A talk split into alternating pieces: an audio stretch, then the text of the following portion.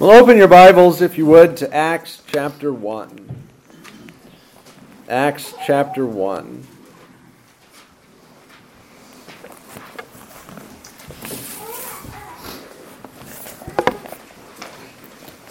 We'll begin at verse 6.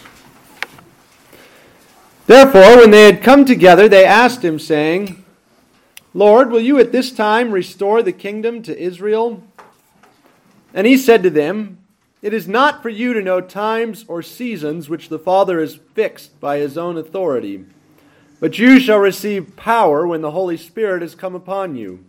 And you shall be witnesses to me in Jerusalem, and in all Judea and Samaria, and to the end of the earth. Now, when he had spoken these things, while they watched, he was taken up, and a cloud received him out of their sight. And while they looked steadfastly toward heaven as he went up, behold, two men stood by them in white apparel, who also said, Men of Galilee, why do you stand gazing up into heaven? This same Jesus, who was taken up from you into heaven, will so come in like manner as you have seen him go into heaven. The grass withers, the flowers fade, the word of our God stands forever. Let's pray. Heavenly Father, please give us insight into your word. Please help us to handle your Son's departure and be ready for his return. Help us to understand where the kingdom is going and what it's doing. We pray these things in Jesus' name. Amen. Well, the disciples confronted with the fact of the ascension, immediately had to ask themselves the question what do we do about this? And it turns out that their instincts were not correct. Our text addresses how to handle Jesus' departure. The king is gone. He was here, he conquered the kingdom, and then he left. What do we do about that? Well, the text presents two things that we don't do. What we don't do is engage in heaven gazing. Is that him? Is he coming back? Don't stand there staring at the sky saying, Oh, could that? Is heaven opening? Is Jesus coming back? I'm spend my time scanning the sky looking for the return. The angel said, Don't do that. Nor do we attempt to set times and dates. So we don't sit around and stare at the sky, nor do we attempt to get out our calendars and pick a particular day and say, This is it. Some of you actually purchased or knew people who purchased the book 88 Reasons Why Jesus Will Return in 1988. And allegedly, when he didn't, that same author added another reason. In fact, he had 89 reasons why Jesus will return in 89. He just brought out a second edition. But our text insists don't be a date setter, don't be a heaven gazer. Instead, we handle Jesus' departure by focusing on the things that he left. His return is going to be just like his departure. That's what the angel emphasized. He will so come in like manner as you saw him go. Therefore, what we learned from the ascension is what we need to know for the second coming. And what did we learn from the ascension? Well, we learned about power, the Spirit, an unrestricted witness.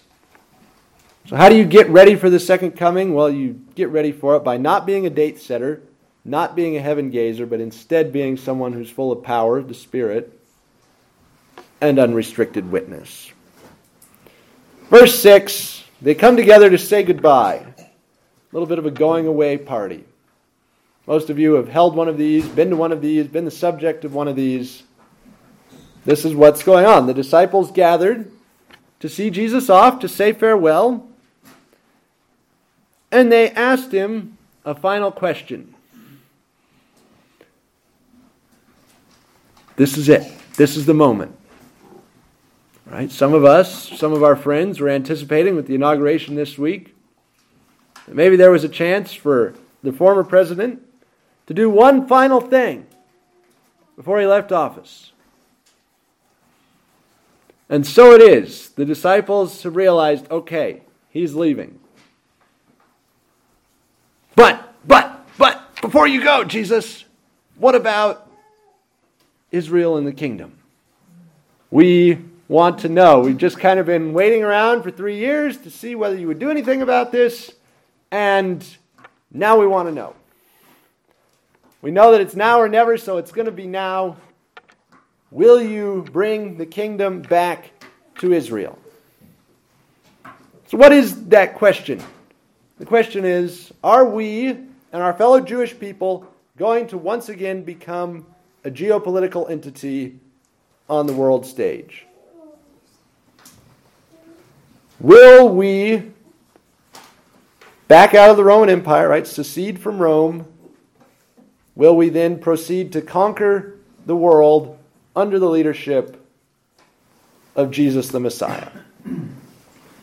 Is that what you're going to do? I know you're leaving in the next five minutes, but we want to know whether this is going to happen. It's an obvious question. To this day, of course, there are many, many people who read the Bible this same way that the Old Testament is primarily directed towards the establishment of the land of Israel as a geopolitical entity on the world stage. One group of those we call Zionists. There are, of course, many different flavors of Zionists, but there are some who believe and would call themselves Zionists because of what they read in the Old Testament. There are promises here to Israel in its land.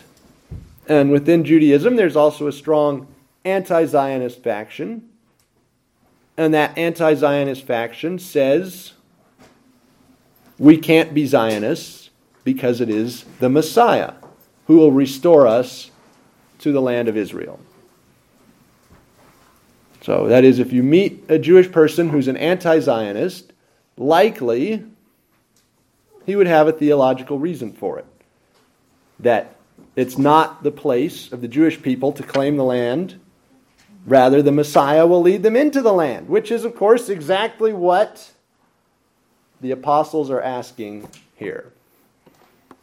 We understand that the Messiah will lead us back to this geopolitical entity, something along the lines of Solomon's kingdom. You're the Messiah. We're convinced of that. Therefore, how about it? Are you bringing us back to the land? So they asked this question. Factions in the church as well read the Old Testament like this. Uh, many of them call themselves dispensationalists. That, again, the 39 books of the Old Testament are directed toward the establishment of Israel as a geopolitical entity. So, whether on the Jewish side, the Christian side, and of course there are some people who are neither, who are Zionists and who believe, maybe for romantic reasons, for reasons of nationalist ideology, the Jewish people ought to have a homeland, just like every other people ought to have a homeland. Scotland should secede from the UK, the Basques should leave Spain. You know, bring it on. Everybody who has an ethnic identity to get their own place. Well, it's an obvious question for all kinds of reasons, whether theological, historical, nationalistic, romantic, or even just plain, I have lived my entire life under the thumb of Rome, and now I've found somebody who's powerful enough to take them on and would you please do that, Lord? Because I'm ready. I'm over it. Jesus, though, doesn't answer the question directly. Now, we can criticize the question, we can spend time trying to reframe the question. Calvin writes in his commentary there are almost as many errors as words in this question. But the best way to get into the question is to look at the answer. What did Jesus think about this question? How did he reframe the question? Well, his first, his answer goes to this Don't ask about times. And he bats away the question of geopolitics. I'm not going to answer the question of when Israel will become a geopolitical entity. Right? Acts is not some New Testament version of Joshua and 1st and 2nd Samuel, where we see Israel entering the land and conquering. You could call it a little bit like Joshua, right? It lists conquered territories, places where the church was established, but it's on a totally different footing. Paul isn't going around challenging cities to surrender and then blowing up their city walls and knifing everyone inside if they won't. He approaches this very differently. Uh, this book doesn't cover that question. The question is posed at the beginning when will Israel once again become a nation state? The question is asked. Jesus says, I'm not going to answer that question because it's not for you to know. And then the subject is dropped.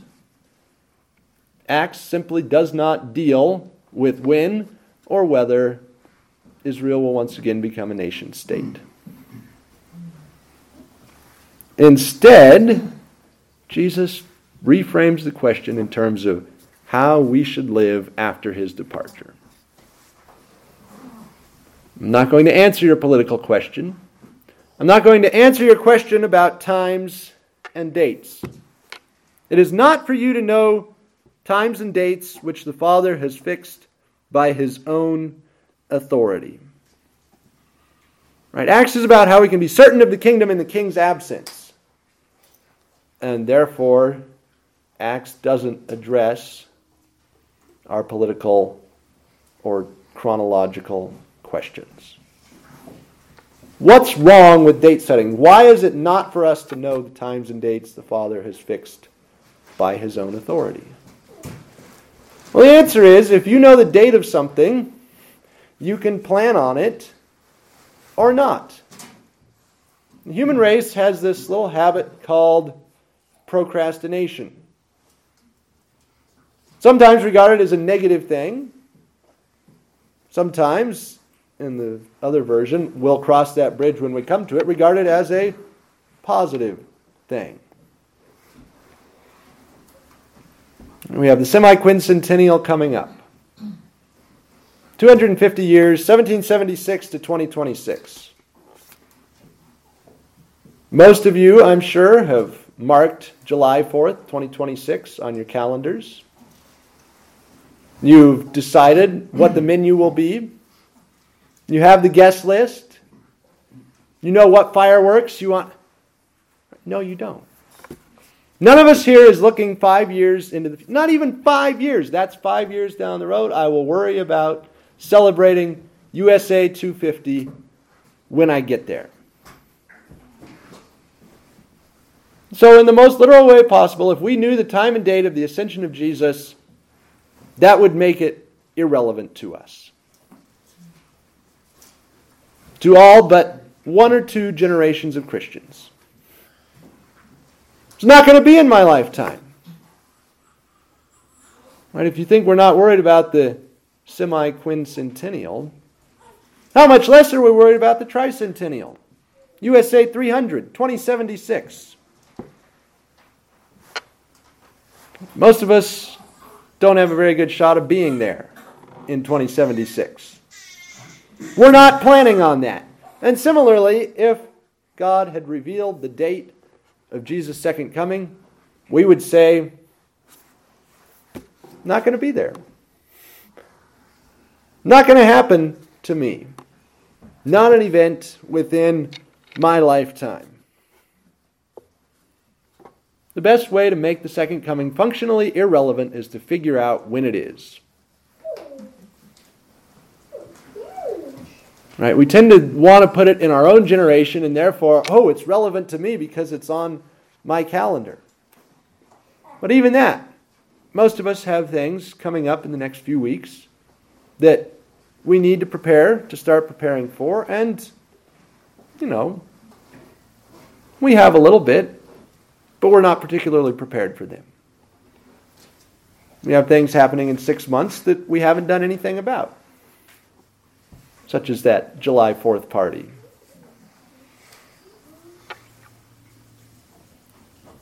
Don't try to set a date. Not for us to know the time and date.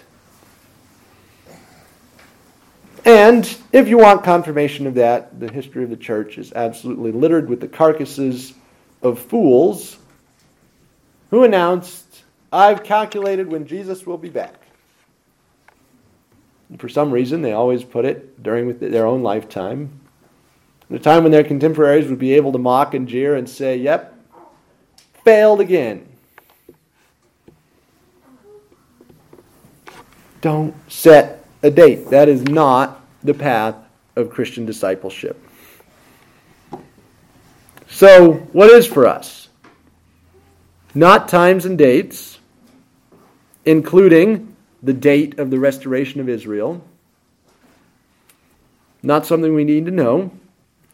Rather, what is for us? Power, the Spirit, witness. Acts 1 8 is well known as the programmatic outline of the book. It starts in Jerusalem, moves to Judea, then to Samaria, then to the othermost parts of the earth. So it does. But the focus here is on witness, on the Spirit, on power. That's how he handled Jesus' departure. Not by marking on the calendar when he'll come back and saying, we can forget about him until this day. He's not a factor until that day when he gets back. Right? We all do it. Oh, so and so is leaving. Well, we won't do anything with them. Well, we might spend a few minutes on the phone, but they're not part of our plans over the time that they're gone. But that's not how we approach the departure of Jesus. The first thing he gives us is power, because a kingdom with no power is a kingdom that will not exist very long. The power that he gives us is not power in the worldly sense, not political power, military power, not even artistic or cultural power. What kind of power is it that the disciples received? Well, it's the power that they needed to do the tasks of the church that is, worship and witness. That's what the church is for. That's the kind of power that it got. So, anybody who tells you, oh, Jesus said he would give us power, here's some of the world's kind of power. Right? The power of elite institutions, the power of the megaphone, the power of this political solution or that cultural monopoly.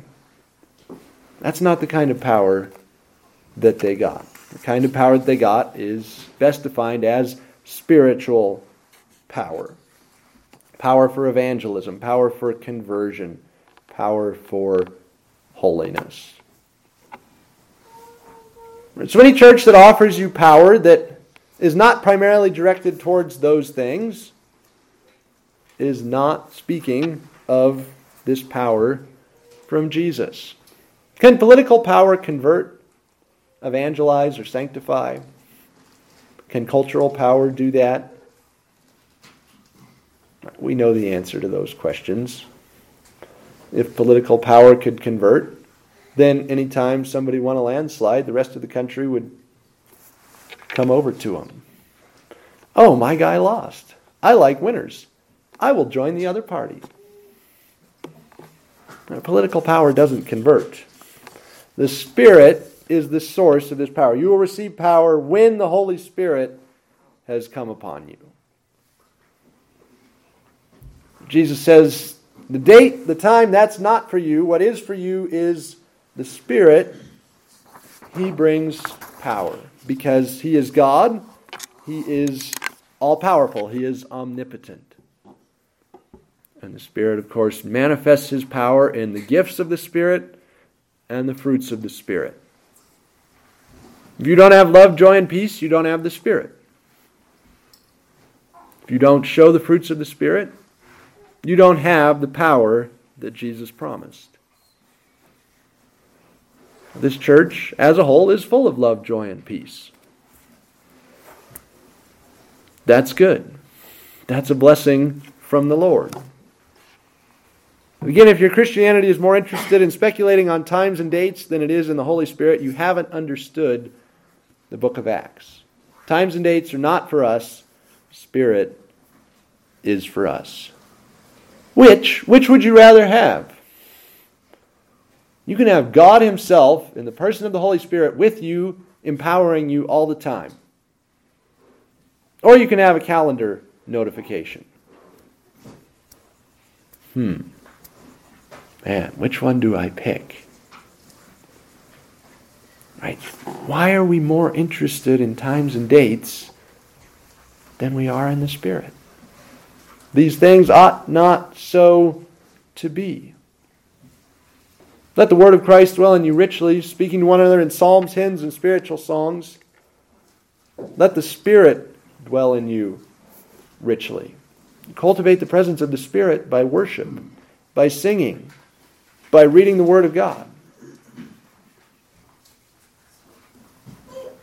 Is the Spirit primarily who you seek, what you pray for, what you think of as necessary in the Christian life?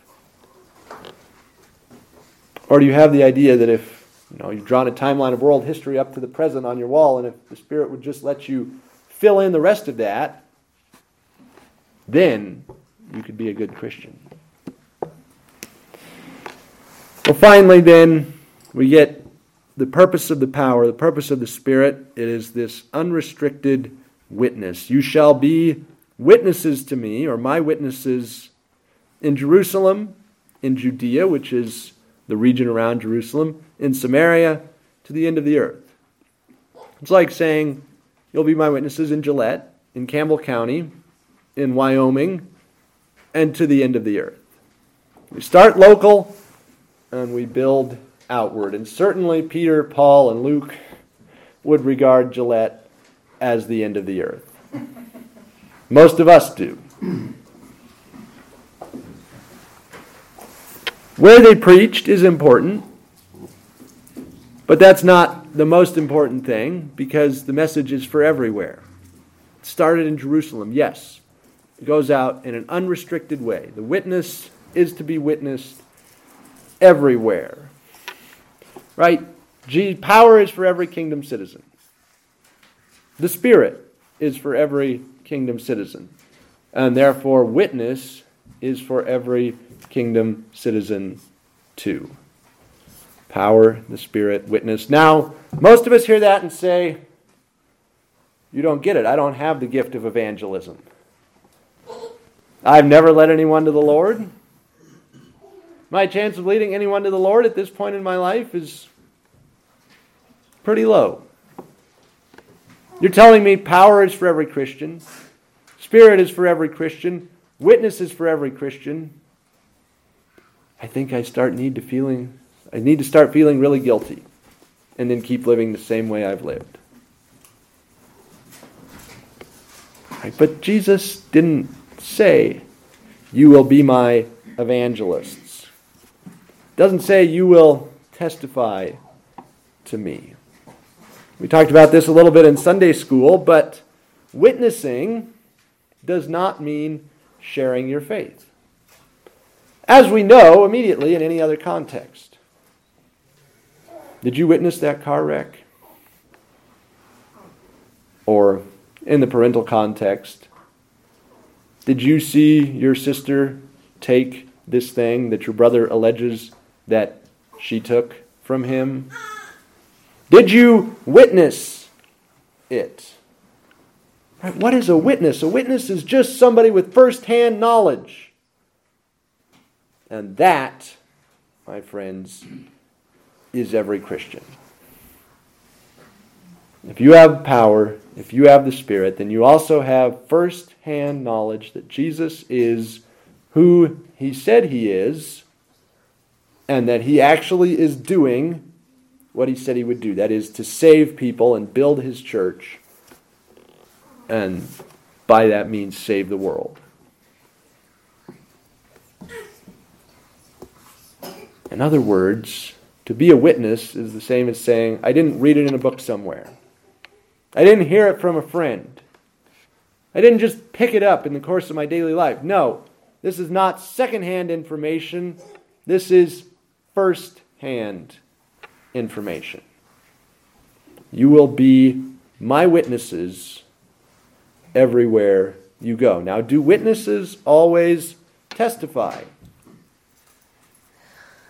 The answer is no, of course not.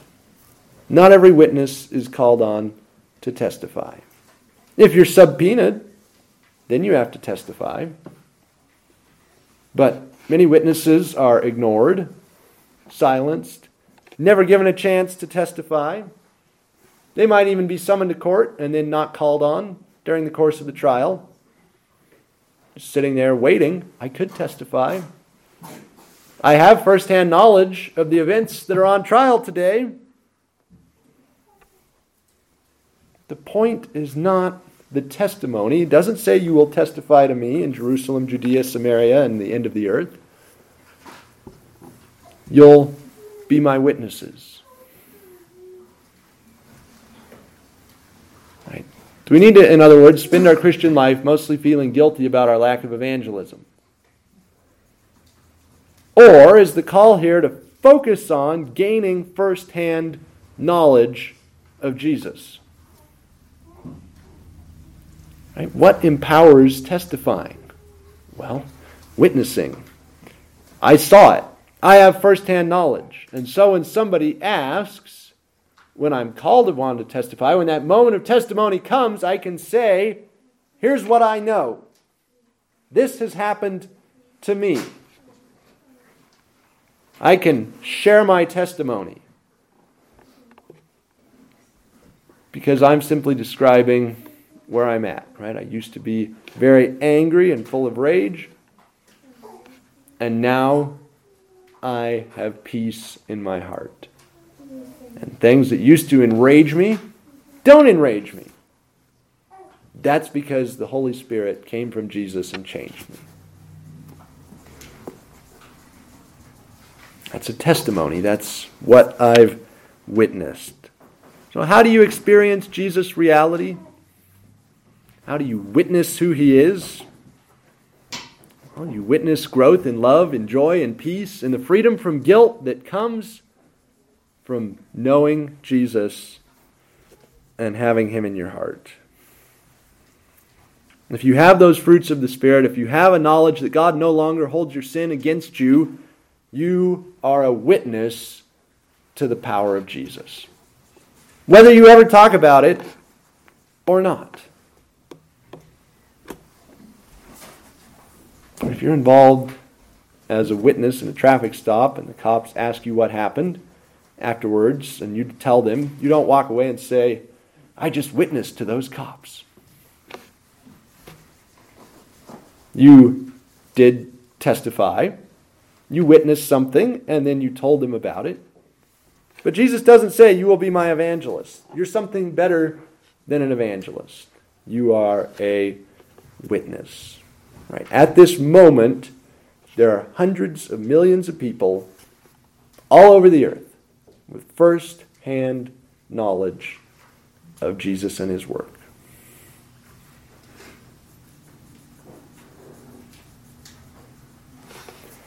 That's a big deal. You're spirit empowered witnesses. That's much better than being a citizen of an Israel restored to Solomonic glory. Yes, blessed were those who got to stand in his court and hear the wisdom of Solomon. how much more blessed are those who get to be in the courts of Jesus, our heavenly King, and hear his wisdom and see his power at work. So that's what the application is. What do we do about Jesus leaving? Well, We have power, the Spirit, and unrestricted witness. And we exercise those. We have power. We exercise power. We have the Spirit. And we walk by the Spirit. And we witness, that is, we see Jesus at work in our lives every day. So Jesus went up, verse 9, and the cloud took him. Going on the clouds, coming on the clouds. Daniel saw the Son of Man coming on the clouds back in Daniel 7. Clouds are associated with the presence of God all through the Bible. The cloud on Mount Sinai, the Lord riding on a cloud in Psalm 18, the Son of Man coming on a cloud in Daniel 7. And here he goes up, and the cloud whisks him away. He ascends up into heaven. And we can imagine, as one commentator pointed out, that Peter and John, who had already been present at the Transfiguration, were like, no big deal, guys. Just wait a second. He'll be back. We've seen this before. We saw him taken up in the glory cloud, and then he, he was back. So they're standing there watching. When is he coming back? When is he coming back? And suddenly, two men are standing there. We all know this bad feeling of I'm focused on something else, and somebody gets up close to me, I don't notice it. And then they touch you or they start to speak, and you jump. Oh. Well, these two men just appeared. Two men were standing there suddenly and said, Quit heaven gazing. Stop it. He will come back the way that he went. Which you would think, oh, yeah, he'll come back the way he went, so I should stand here and wait for him to do that. No, the way that he went was by saying, You have power, you have the Spirit, you are witnesses. And he'll come back in that same way. He'll come back wanting you to walk in the power of the Spirit and witness what he's doing. We don't look for Jesus by examining every cloud that floats by. His return is not about the time and date, nor about heaven gazing. His return is about our activity on earth, walking in the power of the Spirit as witnesses of what God has done for us in Jesus. Let's pray. Father, thank you for this text. Thank you for what your Son told us that we have power from the Spirit and that we are firsthand witnesses of the work of Jesus Christ. Lord, help us to live like that. We pray that you would call on us to testify and that we would have the opportunity to share what we know firsthand. Father, help us to understand that witnesses are often not called, often not wanted. Their testimony is often silenced, as we will see over and over through the book of Acts. Father, though witnesses can be silenced, they can't unsee what they've seen. We pray that you would give us the confidence in the reality of your kingdom that we have as first hand witnesses of what Jesus is doing as he saves the world. We pray these things in Jesus' name. Amen.